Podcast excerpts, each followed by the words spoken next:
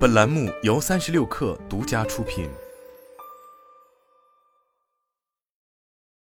本文来自界面新闻。近日，山西省太原市人民检察院向社会发布食品安全无期典型案例，其中太原市清徐县一家醋厂用不可用于食醋的冰乙酸勾兑成食醋，销往全国，被罚款百万一案引发广泛关注。据悉，二零二零年一月至二零二一年十一月，清徐县某醋业有限公司实际控制人吴某。在明知冰乙酸不可用于食醋的情况下，仍向刘某等人购买冰乙酸，勾兑成食醋后销往全国各地，销售金额达六十七万五千八百六十二元。因该案中伪劣食醋流向全国各地，对广大消费者公共利益造成了侵害，应当承担民事责任，故同时提起附带民事公益诉讼，请求法院判令被告单位支付一点五倍惩罚性赔偿金。根据天眼查 APP 获悉，本次涉事企业为清徐县一美元醋业有限公司，是一家注册资金两百万元的小微企业，股东也只有三个人，旗下有两个醋的品牌，分别是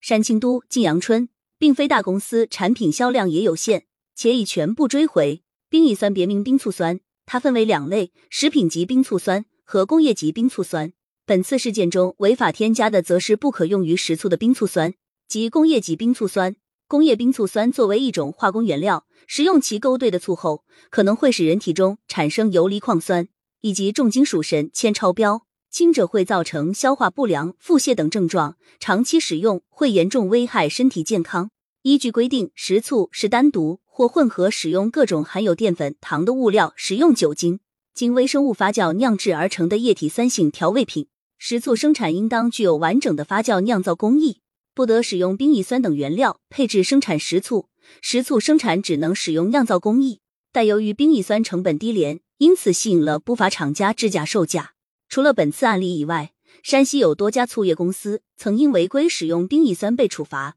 处罚金额在二十万元到一百二十五点六万元不等。这起事件披露之后，山西食醋品牌纷纷发布声明回应，表示自己的清白。其中包括了山西知名醋业企业宁化府水塔和紫林醋业等。例如，紫林醋业发布声明称，紫林源头工厂纯粮食酿造，拒绝勾兑。山西是醋业大省，天眼查显示，山西省内的醋业公司就有八百五十二家，其中在太原市有两百六十七家，在清徐县则有一百五十三家，其中最为知名的有紫林醋业、水塔等品牌。这些企业也有计划登陆资本市场，从他们的招股书中能够看到这一产业集群如今的发展现状。但可以看到，这些醋业公司的业绩表现平平。紫林醋业二零一九年至二零二二年上半年业绩增长逐渐放缓，该时间段内分别实现营业收入五点四七亿元、六点二亿元、六点二亿元和三点零三亿元。分别实现归母净利润一点零四亿元、一点零亿元、九千一百一十五点七六万元及四千零三十九点三一万元。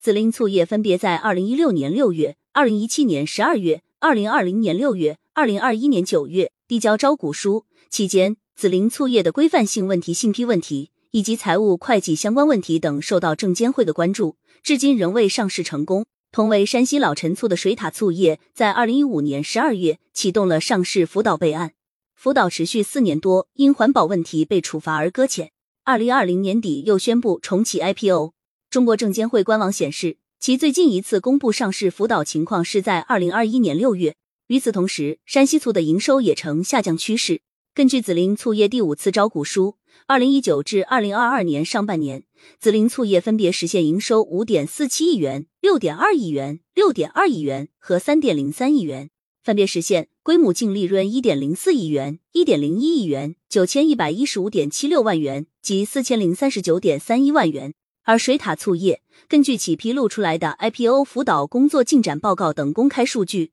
二零一九年水塔醋业营收约六亿元，二零二零年三点五一亿元。二零二三年二点三五亿元也呈下滑趋势，企业分散性强，销售渠道受限，外部竞争大，是山西老陈醋们面临的风险。根据二零二一年中国调味品协会中国调味品著名品牌企业一百强，二零二一年度食醋企业生产总量为一百五十七点五万吨，同比增长率为百分之三点一，产量十万吨以上的食醋企业仅有三家，占总数三十二家的百分之九。华金产业研究院数字显示。食醋行业企业市占率中，在山西排名第一的紫林醋业有百分之四的份额，水塔则为百分之三。从整个行业来看，百分之八十一都属于小作坊等其他企业。除此之外，仅在山西省境内就有紫林、水塔、东湖、宁化府等多个知名食醋品牌。总的来说，还没有一家山西醋企在当地占据绝对优势。相比之下，恒顺醋业已经占到镇江香醋市场份额的百分之八十五以上。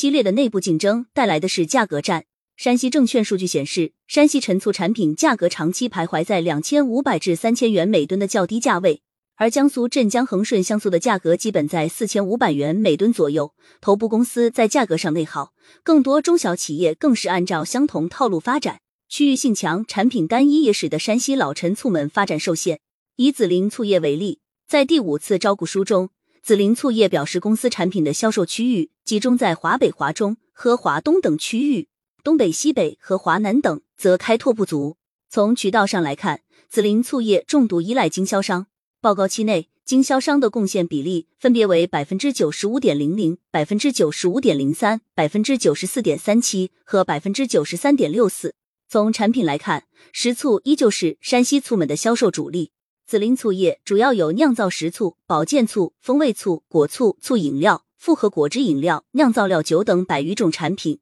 但食醋系列产品几乎占这个公司的全部营收。同期食醋业务实现营收分别为五点一七亿元、五点七七亿元、五点六六亿元和二点七三亿元，分别占总营收的百分之九十四点六九、百分之九十三点二七、百分之九十一点四五和百分之九十点五四。此外，将有企业如海天味业、千和味业等的入局，也使得食醋行业面临更为激烈的竞争。多方压力下，山西醋业们也在寻求破局的方法，比如扩产能、强化品牌。扩产能有助于强化规模，当规模足够大，即使不走多元化道路，也可以使得山西醋业获得资本的青睐。在紫林醋业的招股书中，募资便主要被用于建立十万吨每年的食醋生产线。山西省也带头完成了山西老陈醋 logo 和 IP 吉祥物设计，用以强化山西老陈醋品牌效力。只不过，与同为调味料的酱油相比，食醋的使用量相对不大，且口味也有地域性差异，天花板本就更低。